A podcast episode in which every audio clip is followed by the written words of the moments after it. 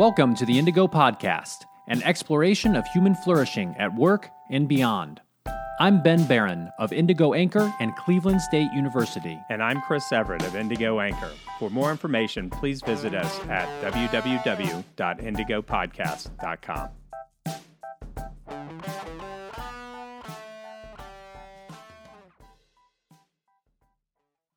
Hey, Chris, who are you? Um, well, uh, I went to uh, high school, and after that, I went to college. I got my undergrad degree in sacred music, actually. Um, then I had various jobs. I moved to Nashville. Yeah, I got uh, So you're telling me about like your life history and your education, but that's not who you are. Who are you? oh yeah. So uh this is about who I am outside of work, right? right. So at your fundamental core, who is Chris Everett? I am a sack of intercellular fluid. Deep inside, there's Okay. blood. Yeah. So keep keep keep going. Uh, I Ben, why don't you start off? So who am I? Well, I, there are many ways to think about that, and I mean, I can think about myself as a 39 year old married man, father of four, practicing Roman Catholic, uh, professor, consultant, podcaster, Navy officer. Those are a handful of things. cool. I'm also Um, a sack of cellular, whatever you said. yeah. I don't. I don't really know the um physiological vocabulary. Let, us just say that you're not a medical doctor. Do not go to Chris Everett with your ailments. That's right. I'm gonna tell you to drink water and take a knee. That's right. That's right. Yeah. So, but today we're talking about this very fundamental question of who we are. And we're talking about it beyond what do you do, right? That's the question that oftentimes people ask each other, and how you can develop an identity outside of work, and how that's a really important thing to do, how it's helpful, and what that kind of looks like. Right. So, um, so what is your identity? What's it important? Why is it important? Uh, work identity and the benefits of a more complex identity and developing a balanced you. Right. This is such an important, such a seminal topic, I think, uh, that we just really wanted to address. And the Indigo podcast is really about human flourishing at work and beyond, you know, and of course, work and non work are very closely intertwined aspects of who we are. But if we're going to flourish in life, then we need to pay attention to that full spectrum, so to speak, of human flourishing. And today is probably a little bit more on the beyond side of the spectrum, a little bit less work, even though it, it's there's you know some overlap there, of course, and we'll talk about that. But a little bit more on the beyond side, yet so fundamental to how we see ourselves and to how we can flourish in this life. Yeah. Special thanks to our listener, Tom. Yeah, Tom. um, who said, "Hey, I love the show, but you've mainly focused on work flourishing and that that kind of thing. What about some just individual flourishing?" So this episode is uh, for you. Um, but first, a little housekeeping. We're starting to do video. Yay! Yay! So um, we'd love it if you haven't connected with us and like our content, if you could like us on Facebook. So that's facebook.com forward slash the Indigo Podcast. So we're going to start doing a lot more of that type video. Um, our biggest community right now is on Facebook and actually Ben's old YouTube channel so so at least for now that's a great way for you guys to keep in touch if you want to see some of our video endeavors so also subscribe to the indigo together channel on youtube which you can go to our indigotogether.com and get all of those links if you need them. That's indigotogether.com for any of our social um, links. You know we're on twitter and all that stuff. We're we're not on instagram. I'm kind of resisting Um, but for the video stuff, so we've got some good video equipment. We've made our offices not look like cesspools. Um, so to our wives rejoice. yeah. Yeah. But um, check us out there. Check us out there. We're going to do content that's not available here on the podcast over there. This is including some live events where you guys can ask us questions uh, directly and uh, any of that kind of interaction. So Yeah. we're really excited. Should be cool. And if nothing else, you can just tune in and you can watch us talk about stuff and you can laugh either with us or laugh at us. We really don't care. Um, it'll be fun. So, you know, another thing that we just like to remind you is please continue to tell your friends about us. We know a lot of you do, but uh, please do that. Please also give us a five star rating if you think we deserve it on Apple Podcasts or wherever you listen. Uh, write a review. Um, all of that really helps us in the rankings and helps us get out there to a broader audience. Please also contact us at indigotogether.com slash contact. Again, that's indigotogether.com slash contact with ideas, suggestions, questions, whatever. We'd love to hear from you. Right. You know, this is Indigo, Ben, and Chris. No. Right. It's uh, Indigo Together, and your participation has helped make this content relevant and, you know, like this episode today for Tom. So please reach out. We actually write back. It may take us a little bit, but we we really do. So thank you for that. So anyway, back to your identity and why is it important? Right. So we talked about, you know, as we were opening this episode, who are you? And this fundamental question that that we oftentimes, you know, think about or maybe we don't think about it too much, but even if we don't think about it, it is it is really important for us to think about how we view ourselves and what that entails. And there's a you know number of different elements of one's identity, and we'll talk about what that means. Uh, you know, but we we already kind of mentioned it a little bit when when you think about that question, uh, who are you? Uh, oftentimes we come up with different descriptive aspects, maybe you know, kind of demographical types of uh, data. You know, maybe your age or your gender or your marital status and your kids, whatever, things like that. Um, oftentimes there's something in there about one's occupation, different types of groups, maybe that you're a part of, and those types of aspects of our lives. And all of these kind of intersect to create this this idea that we carry around either consciously or or subconsciously about who we are, and we call that our identity. And uh, you know, it's really interesting if you want to do a deep dive into different ways to think about identity and how we as humans construct our identity. Uh, I, we have some some great articles for you to check out. One of them uh, is in uh, the annual review of sociology, and this is a, an article from back in 1997, but it's called "Identity Construction: New Issues, New Directions," and it kind of goes through the theoretical aspects of of how humans do this and how scholars think about it. And there's another article though that we're going to talk about that I, I think is is very helpful as well, which talks more about identity work in organizations and occupations, and we're going to talk more specifically about that. That comes from the Journal of Organizational Behavior, and that was just published a couple years ago. So we'll we're going to talk through some of those aspects. But you know, this this piece of identity, it, it's really really interesting and important, and it changes uh, to some degree as you go through life and as you think about it more and have more experiences. Right. So whether you like it or not, you go through developmental milestones. Mhm. now, I, most people don't just think about this very purposely. It's, oh yeah, you know, I grew up. You know, I you know I was born at a very young age. I grew up. I I surmounted these gauntlets and then fought my way to where I am now.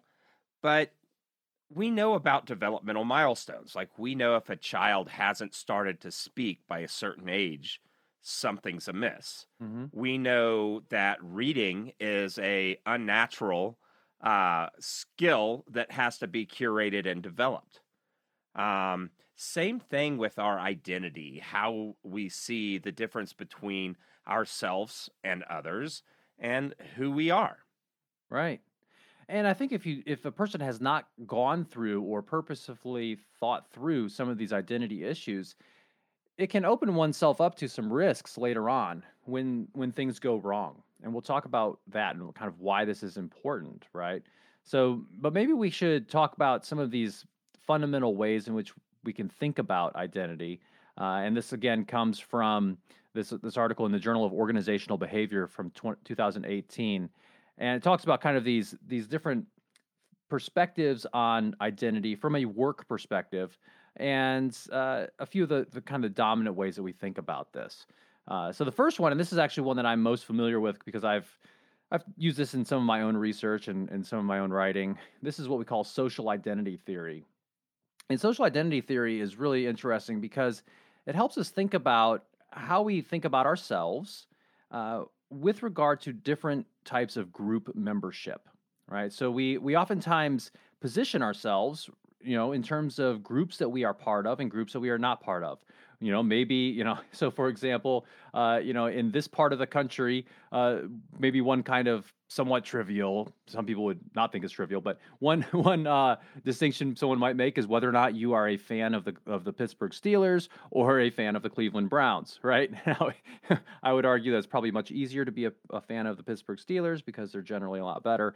But um, you know that's that is a group. That is a way in which people identify themselves. It's a way in which people um, associate with others. It's how they see other people as well uh, and there are all kinds of other ways other types of groups that we do this with yeah but i just want to unpack that you said it would be easier to be the fan and by the way i don't care about sports ball i will i will drink ball. with you at any sporting event if I'm not buying the beer, I'll come put on your shirt and root for your team.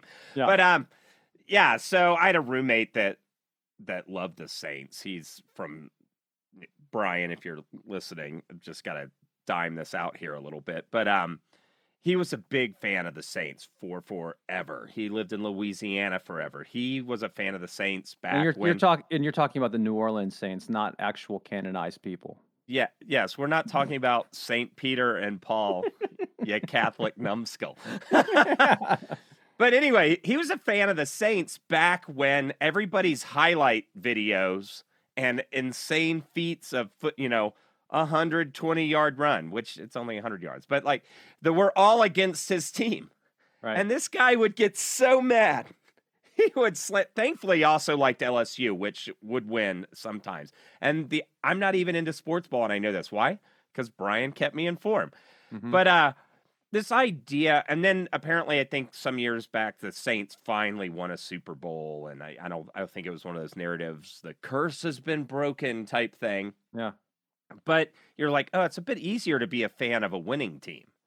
And that speaks to some of those identities of like, oh, I, I'm a winner by proxy, or, mm-hmm. you know, it's my identity is with a really good team, or versus poor Brian had to be, you know, he was with the underdog. And, you know, it's like, man, if you're going to be mad for a few days, you can't, you can't pick a team that's this horrible. It's, well, it's bad for you. right. Well, and it's interesting too with sport. I think sports are an interesting example because first of all, you know, you're, you're an exception. A lot of people are really into sports. And um, I, w- I would wager, um, at least in the United States. Um, Wait, are you are you into sports? Uh, college basketball is is probably the, the thing I follow, but professional sports, I mean, I, I keep up with it enough to make conversation with other men. Um, but, uh,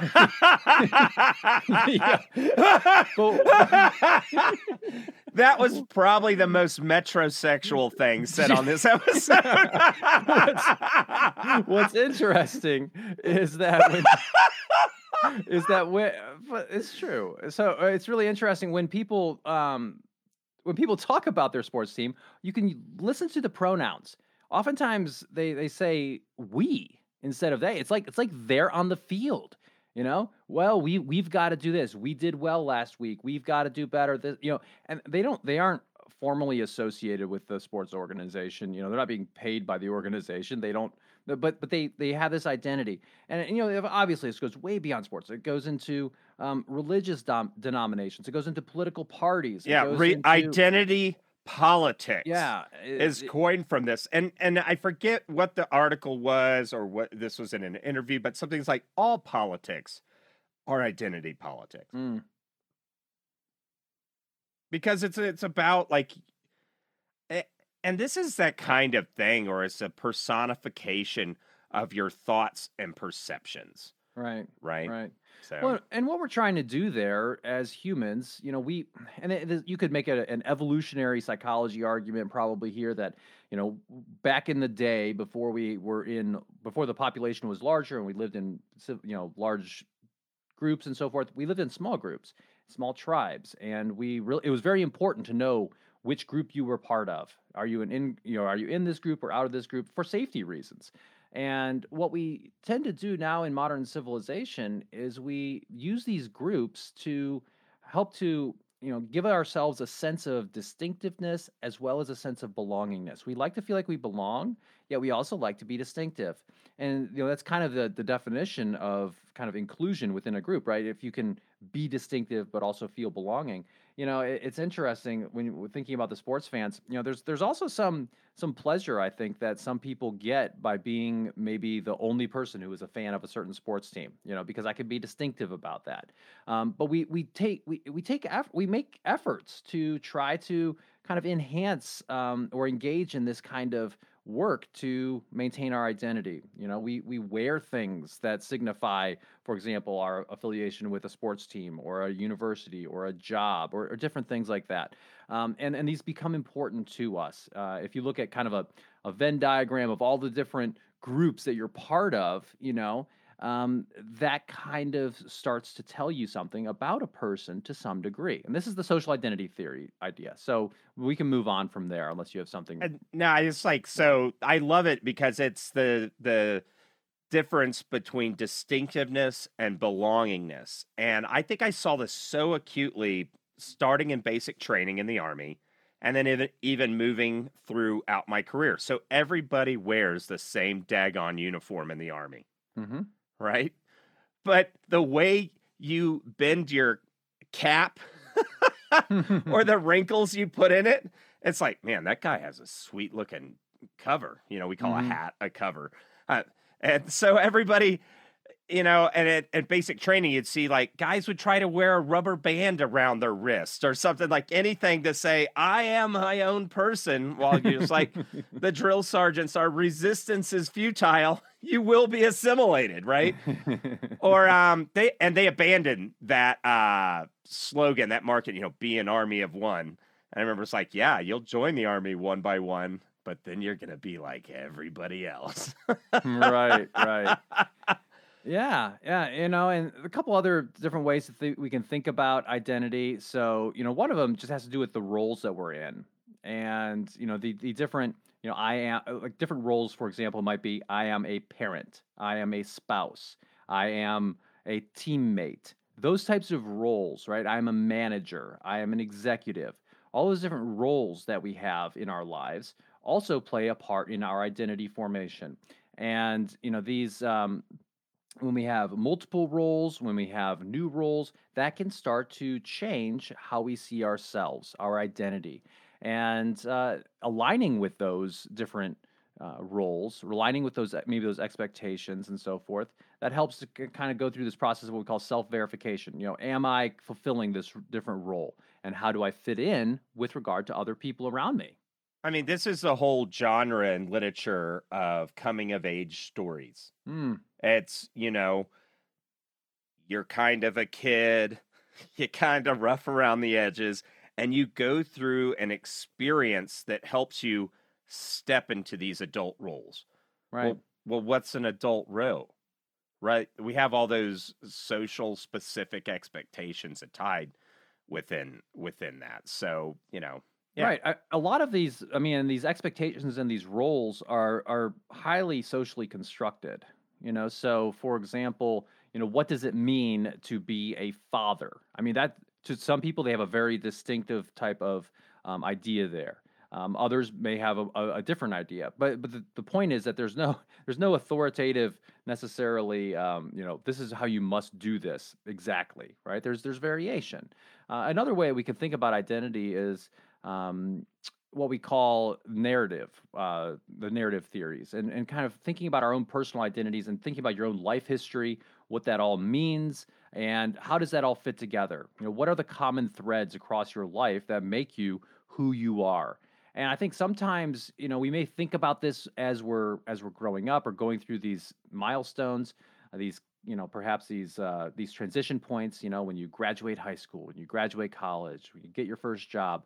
Uh, but what's interesting is I think that you know you you continue to evolve over time, but sometimes we don't give these things much thought once we are you know moving into middle age. Um, but I think it's still helpful to do that to to be thinking about how am I constructing this idea of who I am, and is it really who I want to be?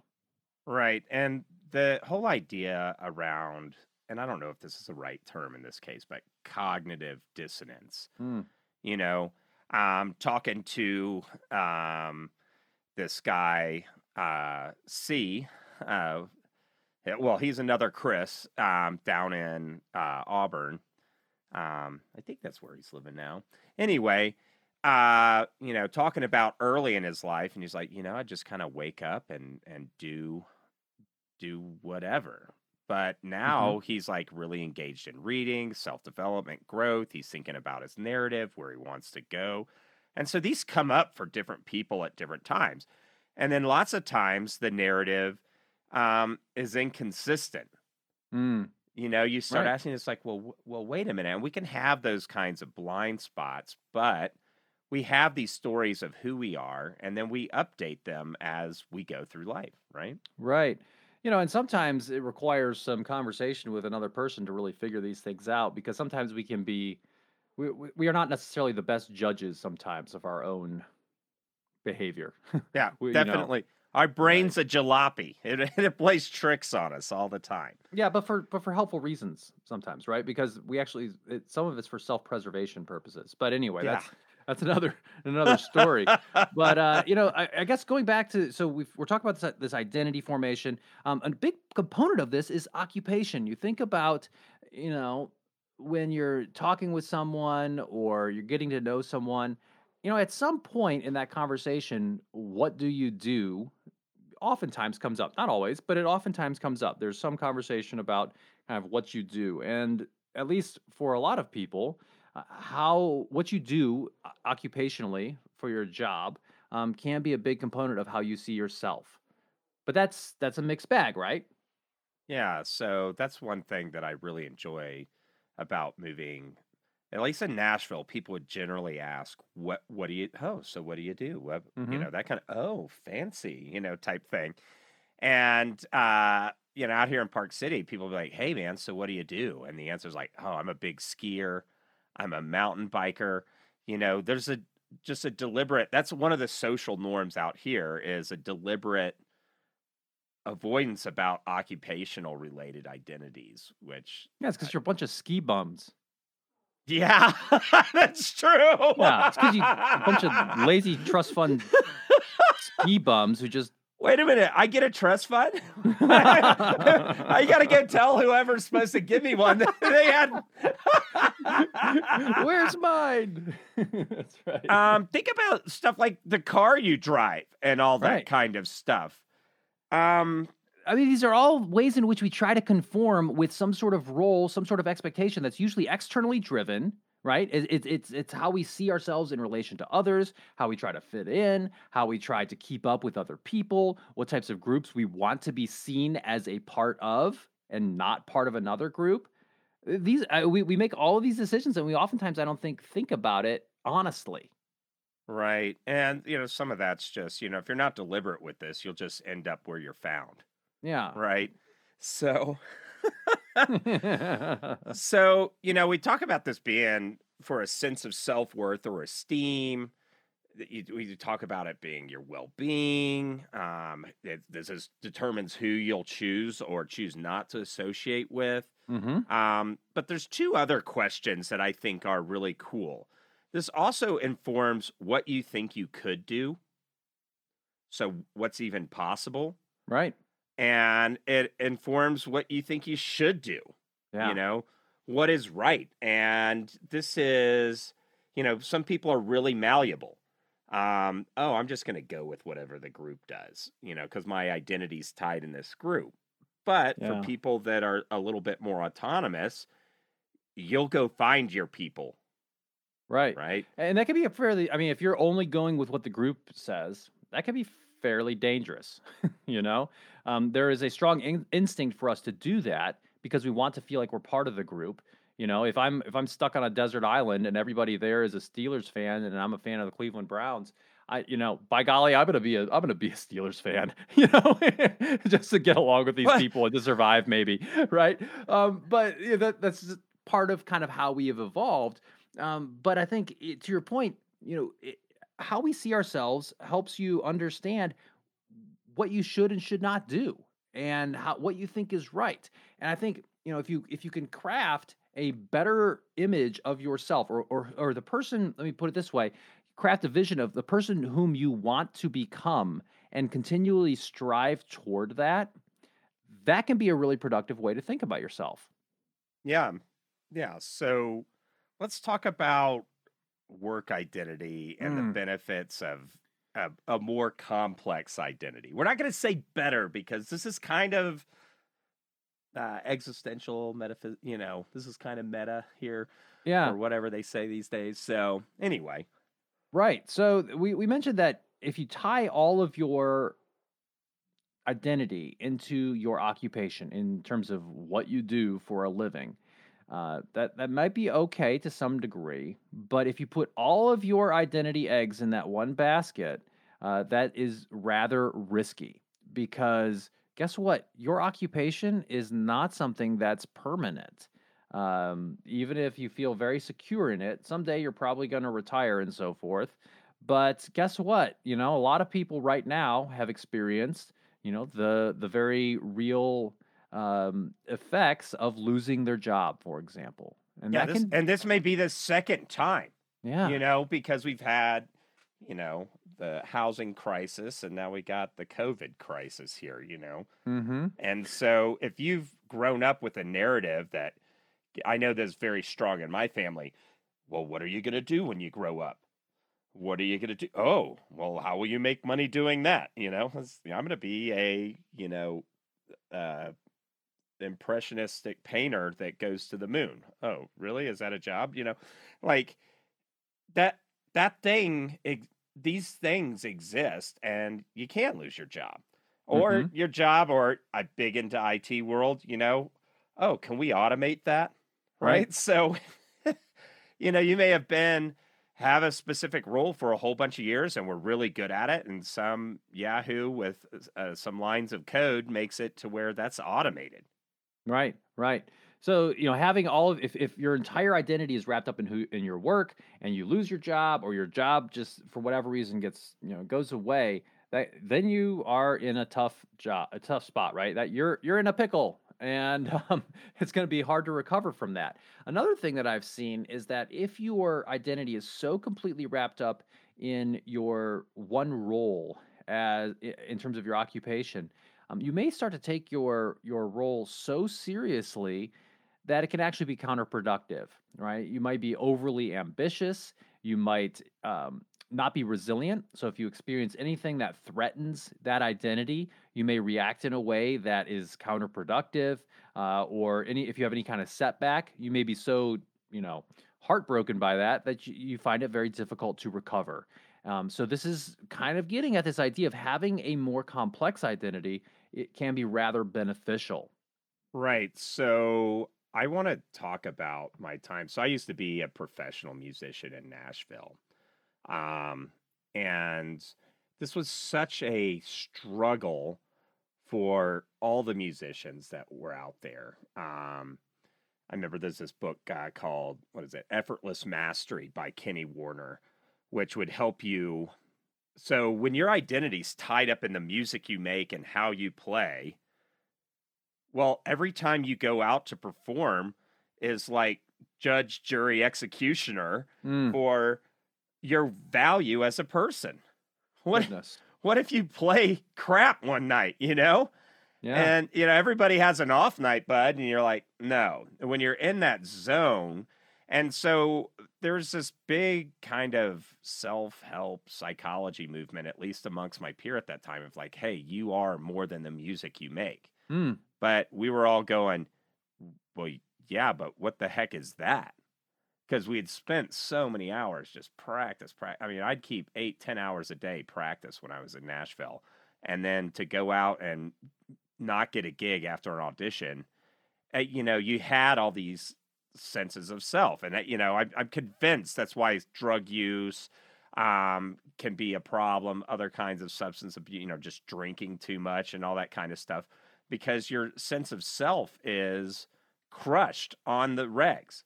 But the the only way to get past that though is to have some kind of self. And this was a rub, right? Yeah. Some kind of self that's not a musician. But your whole reason for being in Nashville and struggling and pushing hard was to be a musician. And and it, it was a pretty good crucible um, for that kind of stuff. Midlife crisis research. Now, some of it's showing, hey, look, it may just be a biological dip for some of us. Hmm. But this is where you start to question that.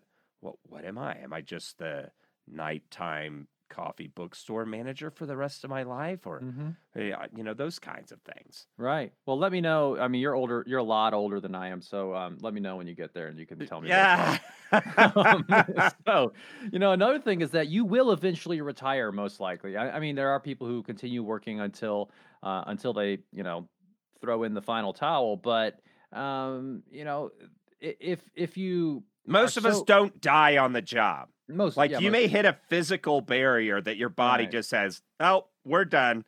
So Right. But you know, eventually you'll probably retire and you will you know have to move on and try to figure out your identity in something else.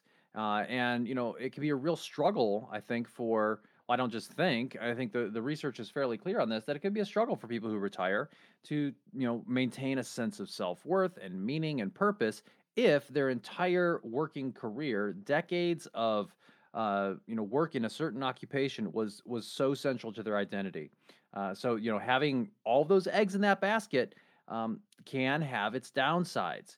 So you know, I, I think another just kind of um, tangential risk here is that you know if you're only into your work.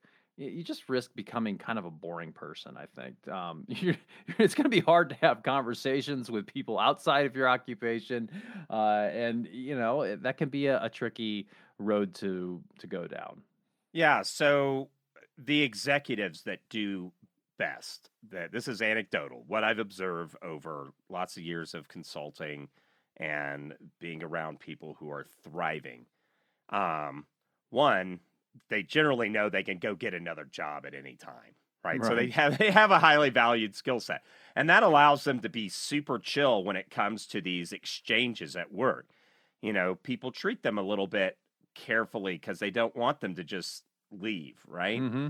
But another thing is they have a huge identity outside of work. You know, I I've met these people that, you know, they could retire right now, but they're working.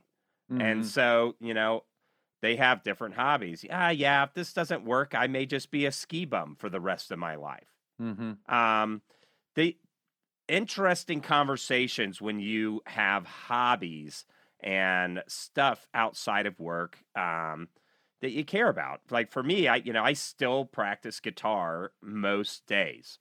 I I keep getting better, and you know when you're sitting around and talking with somebody, um, you know I've had interesting conversations about you know the struggles of being a musician and playing guitar with other musicians that are now e- executives while flying on planes all over the place. Hmm. So, Right. um, th- who you are, if you have something besides, you know, hey, what do you do? Well, I'm the nighttime coffee shop library manager. Well, what do you do? Well, yeah, I, I do the nighttime coffee library manager. Dad, do you? Nope, don't watch TV, just work. Right. Um, yeah. Yeah, I, so I think you know the idea here is that you can have other types of identities that really start to kind of be a bulwark against uh, the threat of just having you know that one identity. Another thing that we've talked about previously in the podcast is uh, this this whole way of negotiating and navigating difficult conversations. You know, when we're having a conversation with someone about something that's tricky, it's difficult, it's a conversation you don't really want to have, but it's really important. Um, you know, there's really three conversations that are going on at any given time, and those are kind of the what happened conversation, the feelings conversation, how I felt about that that situation, and then there's this identity conversation. And the identity conversation is, you know, all right, so we're talking about, you know, this particular issue, um, but it, we're also making inferences, or we're making, or we're implying things about the other person's um, character, right? About their identity, about the degree to which they feel like they are competent or uh, they are worthy of love, right? These really deep things. And it's a lot easier to maintain your balance if you have a complex identity where it's not, you know, because if you go into a conversation or if you go through life just thinking, I always get things done right the first time, I am, you know, this is just, I'm exaggerating for illustrative purposes here. But if you think, I, I am a perfect person, guess what? When you screw stuff up, that's going to really mess with you and you're not going to be able to handle it very well.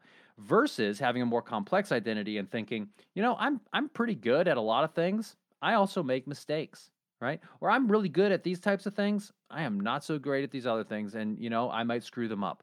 Having that more complex and more realistic identity and way that you view yourself can really help you maintain balance when you're having tough conversations.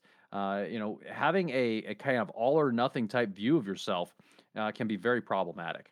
Yeah, and so and it's gosh, it's been decades since I've read that Kenny Werner book, but one example he gives is if you're a saxophone player or piano player, guitar player, and you know, how you play gets kind of tied up in your identity. But if you sit down and you don't play any drums and nobody's around and you pick up the drumstick, you become a kid again.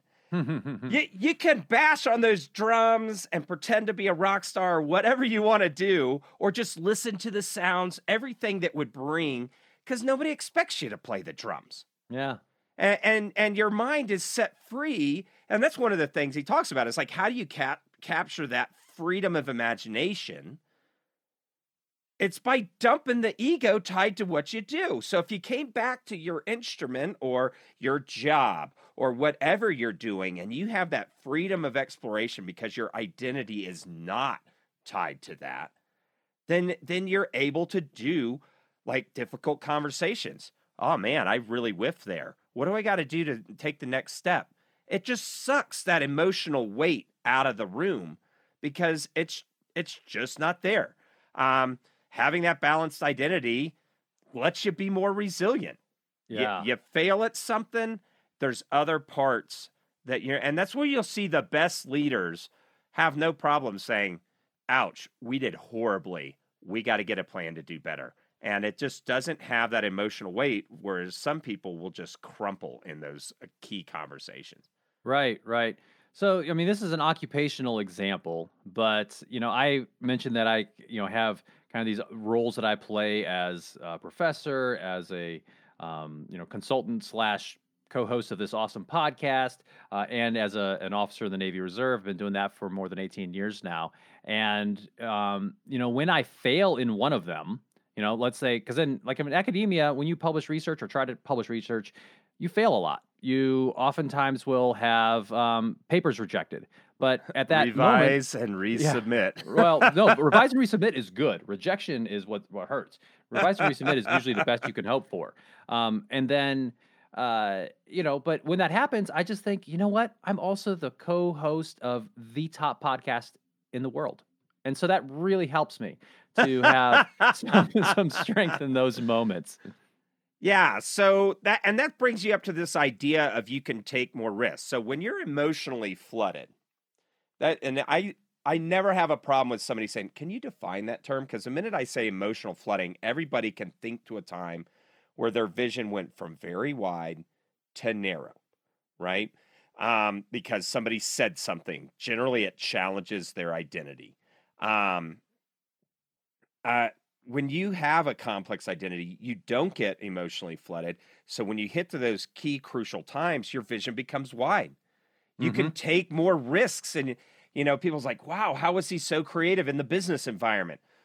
Well, he has a wide view. He's seeing opportunities that other people that are concerned about how people perceive me socially, all those kinds of things. That can be a huge problem. That's right. You know, and uh, I think having being able to take those risks, right? Because you, if you, if you're not trying to always have this perfect batting average, you know, it, it can help you. You know, it, it's funny thinking about batting average because right now, my little seven-year-old son is playing uh, baseball, and uh, he was struggling at the beginning. So right before the season started, I was gone for three weeks doing some work with the Navy. So I didn't have any opportunity to to practice with him. And my wife, she did her best. She tried um, to practice with him a number of times, um, but she was also trying to run the house right by with by herself. Um, and so when I got back, and he was he was struggling. He you know he was striking out every time he went up, and it was just heartbreaking because he was dealing with it okay, but he was just like you know I'm not hitting the ball and I'm I'm the worst on the team. It's like, oh man, you're seven. Goodness sakes. So so we went out, we practiced, you know, we went out, we practiced a, a, lot. And, you know, the thing is, is like then anytime he hit it, because he had had, he wasn't trying to have a perfect batting average, right? He, he was like, I, I, I, if he hit it at all, it was like awesome. And um, not having to try to maintain perfection was was really great for him. And I'm, the way that I have tried to help him define success is, hey, I just want you to go out there and you know I, I helped him with his stance, got him like standing the right way, holding the bat the right way, and, I, and some just some fundamentals. Got that nailed down, and then I said, you know what? I just want you to go out there and I want you to swing as hard as you can at that ball every single time it comes.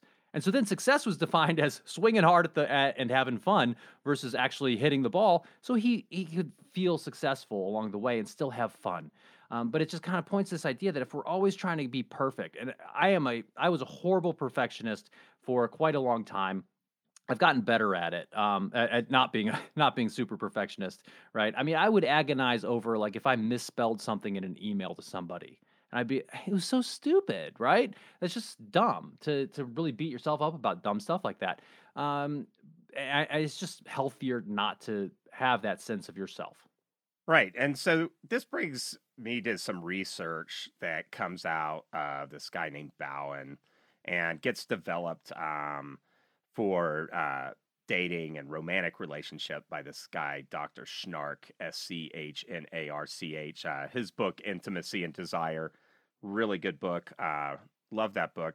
But you can have better romantic relationships and friendships um, when these identity issues don't burn you so much. Mm. So you can either be self validated versus other validated in relationships. So if you're okay with who you are and everything, you're self validated.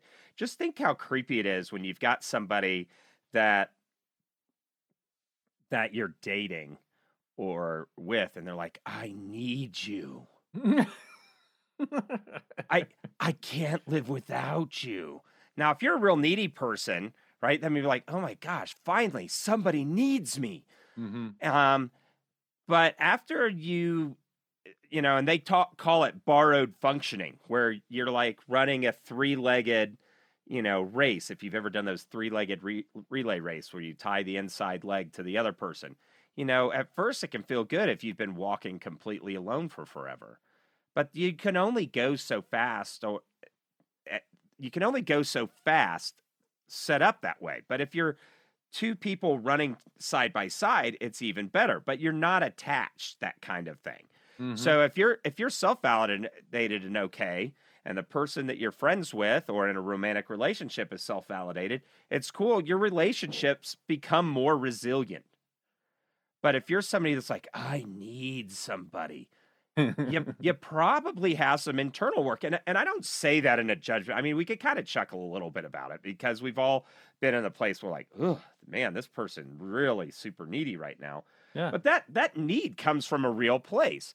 And if you're somebody that continually struggles with that, I'd recommend getting a, a therapist to help you walk through that kind of stuff because when you are self validated. You're okay with your identity, who you are. You've gone through those gauntlets of standing on your own two feet. You have a lot more to offer other people, and your relationships can become broader and more resilient. Right. So we've talked about what identity is and why it's important. We've talked about work identity and the benefits of a more complex identity. Now, why don't we move into developing what we call a balanced you? So trying to think through how do you actually go through trying to have that more complex view of yourself, have that more resilient, that that stronger version of your identity, your preferred sense of self, so to speak, uh, to help us navigate what life throws at us. All right. So this is some of I'm sure there's some stuff around this, but this is kind of my view, Ben, and poke some poke some holes in this if you think, ah, that's some crappy thinking, because we've actually not talked about this outside of prepping for this episode, but it's so important. Um, one of the things that, um, and this came from some of my development uh, as I was studying theology, you know, so you look at some of the things in scriptures and stuff, and it says, don't wear mixed fabrics, you know, and then somebody might say, well, you know, that's not really central to the faith per se. So, you know, I think you can wear, you know, a nylon blend if you really felt like it. it was water wicking. so, but then it's like, okay, so you're stripping it down, stripping stuff down to the core of your faith or the core of your person. And and I, psychologists will deal with some of this stuff. Everything else is kind of crap. You're valuable just for existing on this planet. Think of any piece of any type of identity. Mm-hmm. If you don't have that identity, are you worthless? No.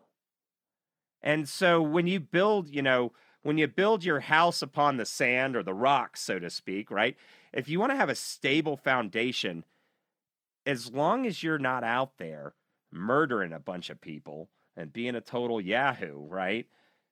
You're valuable. So mm-hmm. if uh, if all of society disappears and you come out of a post apocalyptic bunker, right? You know that if a tree fell in the woods and nobody saw it, and and you're the only person on the planet, you're valuable just for being a person. Like you're just as valuable as any other living thing on this planet. And now, if you start from that base existentially, all this other identity stuff just becomes a wonderful flavor bonus, you know? Mm-hmm. Like you are the chicken, everything else is different types of hot sauce, right? Which is great. So you're super valuable as a person come starting from that kind of existential place because lots of times you'll navigate life and you'll you'll hit a crisis. And generally it's a crisis of identity. Mm-hmm. And if you if you say, "Well, wait a minute. If this if I didn't have this job, am I worthless?" No. Right. Um or you know, just to keep going on this rant a little bit here, you know, back in the day there was three jobs. We'll call a butcher, baker, candlestick maker. I I don't see anybody back in those days saying, "You know, dad, I'll just never be fulfilled. I wanted to be a .NET developer and the internet's not going to be invented for another 2000 years yet." it just wasn't. They found identity where they were at with what they were doing. Right. And that and that was it. Yeah. Well, I, and I think the central point here of, uh, that I think you're trying to that you explained, and I think the the core component of it um, is is a good one. That you know there is inherent value of human life, and that by your existence you matter. And if you start with that fundamental supposition, then everything else, as you mentioned, is flavor. And I think it, that that's a great way to treat other people too. By the way, um, you know, nobody looks at an infant that's born like, and if anybody, you know, I was, you know, kind of indifferent. You know, I did the birthing classes with my wife, and it was kind of bonding. But, but the moment that baby is born, even the doctors who've delivered hundreds of babies are have kind of like tears and this magic there. Mm-hmm. You're like, oh my god, it's this baby. Well, well, what the heck has that baby done? what, what country club is that baby a part of? Oh, oh, is that baby a manager of the nighttime library coffee shop? no, it's just a baby, and it's right. one of the most ah gosh, if you haven't seen it and you get the opportunity, yes, witness a live birth. It it's nuts. And that that should be the basis by which we view others and ourselves. So managers who are total jerks, listen up, buddy. The people you manage are valuable. The people you're competing with for a promotion are valuable. And that's that's the lens we got to view the world through, in my right. view. You know, and I think it can lead if you have if you're so wrapped up in in you know what you do for a living and in other th- things that you have it really can lead to some problematic you know identity crises so to speak later on in life. You know i'm reminded of um so the, did you ever watch the movie fight club? Yeah. So fight club is an interesting movie. Um it's it's been out for quite a while. It's got brad pitt in it. It's it's great uh, and I, I actually wrote a long paper about Fight Club for a film analysis class that I took as an undergrad. Um, so I, I, had to watch it a lot. And um, did you get it? Did you get it that it was split personalities before the end? Um, well, I watched it so many times; it's hard to say. I, I think I did. Um, but anyway, w- one aspect that I think is relevant here is there's a point, um, kind of I don't know, two thirds of the way, maybe three quarters of the way through the movie, where um, you know, he says Tyler Durden, right, the char- the main character, kind of that one that one more um, you know, the, the fighting personality, the Brad Pitt character. He, he he says, you know, you're not your job, you're not the car you drive, you're not your flipping khakis, right? And and it's just this this idea that can be really liberating to realize that. Um, and and you know, I, I think there. So if you read about identity, and you're going to come across a lot as it relates to gender and occupations and those types of things, because that's a salient part of the conversation. Um, and you know, I, I think that there is a component, at least in today's society, where sometimes this occupational piece can get even more wrapped up into the male psyche, um, or at least in in certain circles where you know, kind of the more traditional type of view of what men do and occupations and that kind of thing.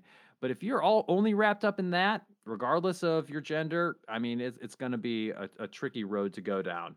So, you know, as you mentioned, strip it down to the, the basic core and, um, you know, seeing the value in, in yourself as a person and in other people for the same reason uh, is very healthy. Yeah. Yeah. So, this is the whole thing. So, if you start looking around and just view everybody as infants that are just valuable for being born, it's going to shade some stuff. Now, most, like you were saying, you know, these identities are socially constructed, like pretty much out of thin air. Go read some Judith Butler if you want to go down that rabbit hole. Uh, Judith Butler's genius on social construction stuff. But um, there's this idea, and people struggle with this because their identity has been built on a as a house of cards. Mm-hmm. Oh well, if this is it, and so they get so so bogged down and emotionally flooded when stuff gets threatened. Um, right. and it and you know anything. Think of anything that you do, say, or are. Almost all of it can be well. People that don't do that are still worthwhile. Mm-hmm. And so that means yeah, that's not a good, solid place to build your identity. So now let's talk about the flavor of life. So you've got that core existential. You're you're alive, therefore you're worthwhile. So let let's do friendships. Yeah. So I, I think having multiple circles of, of friendships and relationships is, can be a healthy thing. Um, don't have them all be wrapped up, for example, in your work. Have uh, those different circles because that's going to give you a more complex view of of life and it also just can be interesting right to have these different circles another thing is just do things outside of work don't make work your only the only thing that you do all day long um, there are so many great things that that we can do you know especially um, you know the united states is particularly um, you know fertile ground for nonprofit and volunteer type work that's that can be really awesome awesome types of uh, um, activity. You can meet interesting people. Uh, you can do work that has purpose and meaning. Um, in addition to that, take up some hobbies. Do find do something interesting outside of all of these other aspects of your life. Right. So different groups of friends. Be selective about those. You know, you got one life. Make sure that they're people that align with your values. Now, if you're working multiple jobs and you have a hard time, don't think of, you know, oh, well, I must spend four hours a day on golf or something like that. You know, it could be simple as being involved with the Reddit community or, you know, hugging and taking a few minutes to spend time with somebody you care about during the day or just texting a friend. These kinds of things, you know, watching some trash TV and sharing about it. You know, like this could be pretty good. Um, these challenges, think about the challenges that threaten your identity. You know, you can turn that around if you have that, I don't know, what should we call it? The baby theory. Everybody's valuable because they're just a human, right? Mhm. So when you run into those challenges that threaten maybe one of these socially constructed identities that in the end is not as valuable as you being a human being, rather than taking it a, taking the hit or avoiding that growth opportunity, you can see those challenges as an opportunity to get to know the real you. Um, lots of times people will avoid going all out for something like their Mhm. absolute flipping best because they they like to hold on to this thing inside this ego protecting lie that they tell themselves. We've all been guilty of this probably. But the ego protecting lie is, oh, if I had just really tried hard enough, but I had these other things going on, you know, then I could be a, you know, LeBron James who also wins the sprint in the Olympics, you know.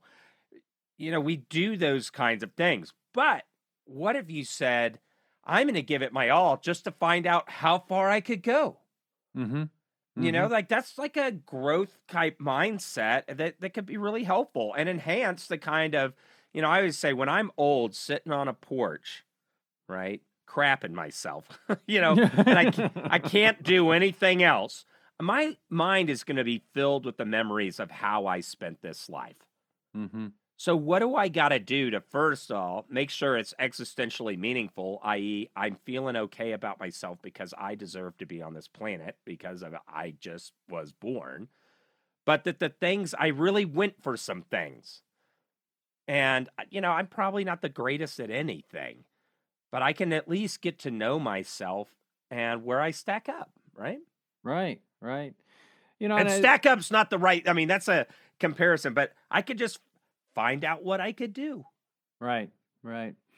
You know, I think it's also good to think about some of these problems and benefits of social identity. So if you get if you're totally wrapped up in these different group membership types of ways of identifying yourself, that can be really positive, right? Um, I think about some of the groups that I identify with, and you know, the military, the Catholic faith, different social groups, other little um, intersections that I have around uh, around town, el- elsewhere. Like those, those can be really great.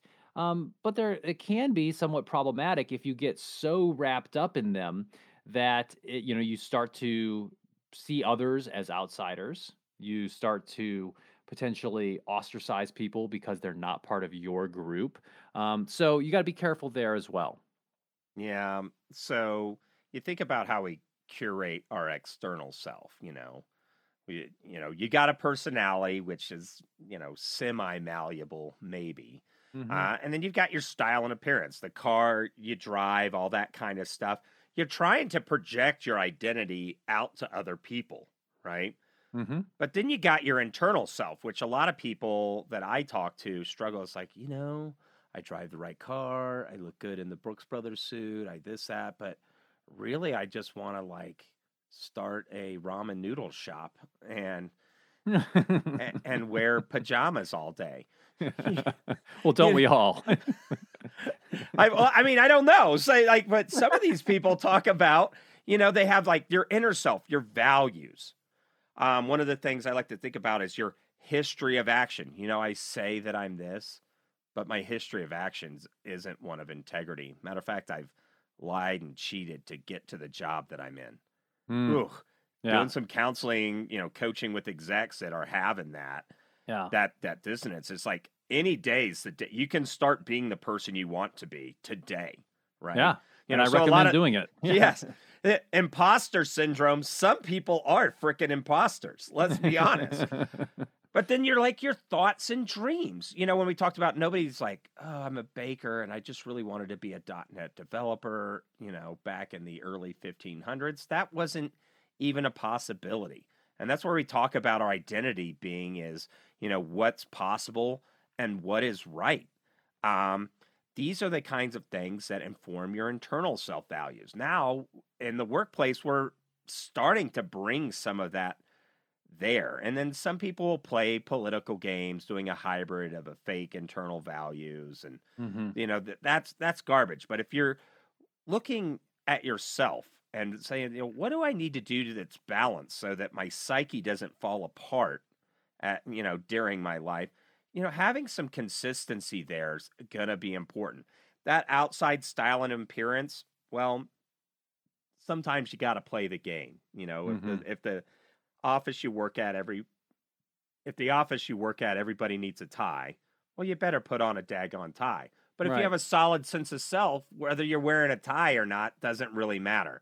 That internal value uh, uh, that you have, the internal values that you develop, that you think about. Don't just let these things happen to you accidentally. Your history of your actions. If you've been a unscrupulous numbskull up to date, start building confidence. You'll build self-value just by developing a history of living living your values. And then also your thoughts and dreams.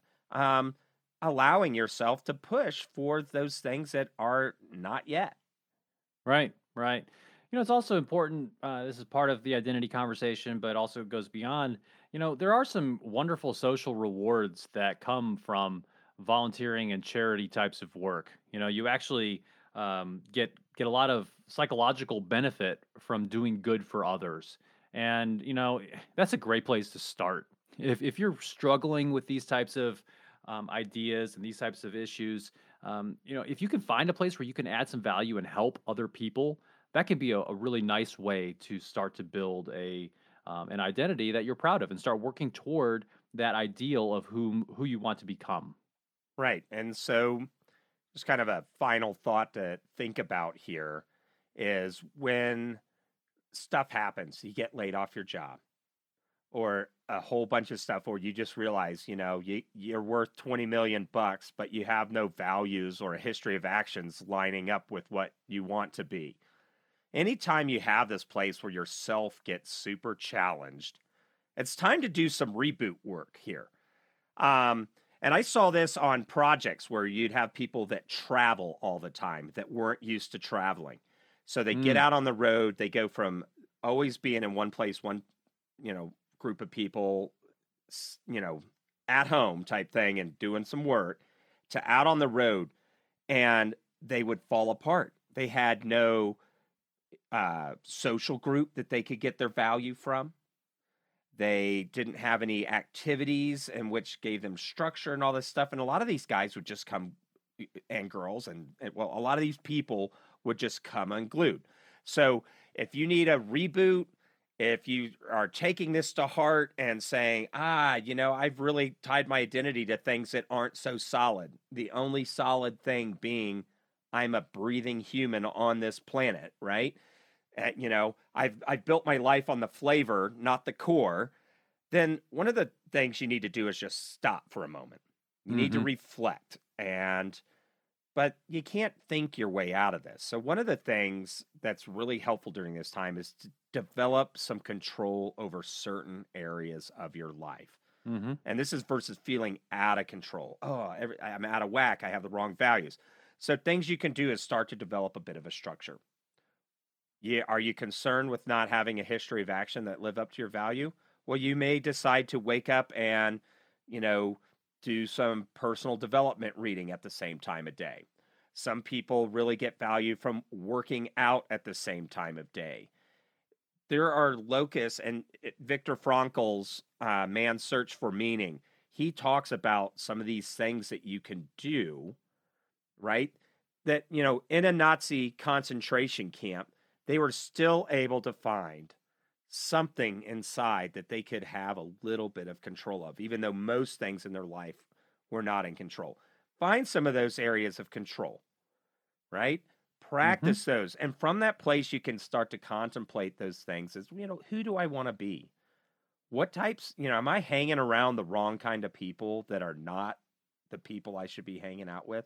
That could be a good base so you can feel okay as you deconstruct and possibly reconstruct your identity.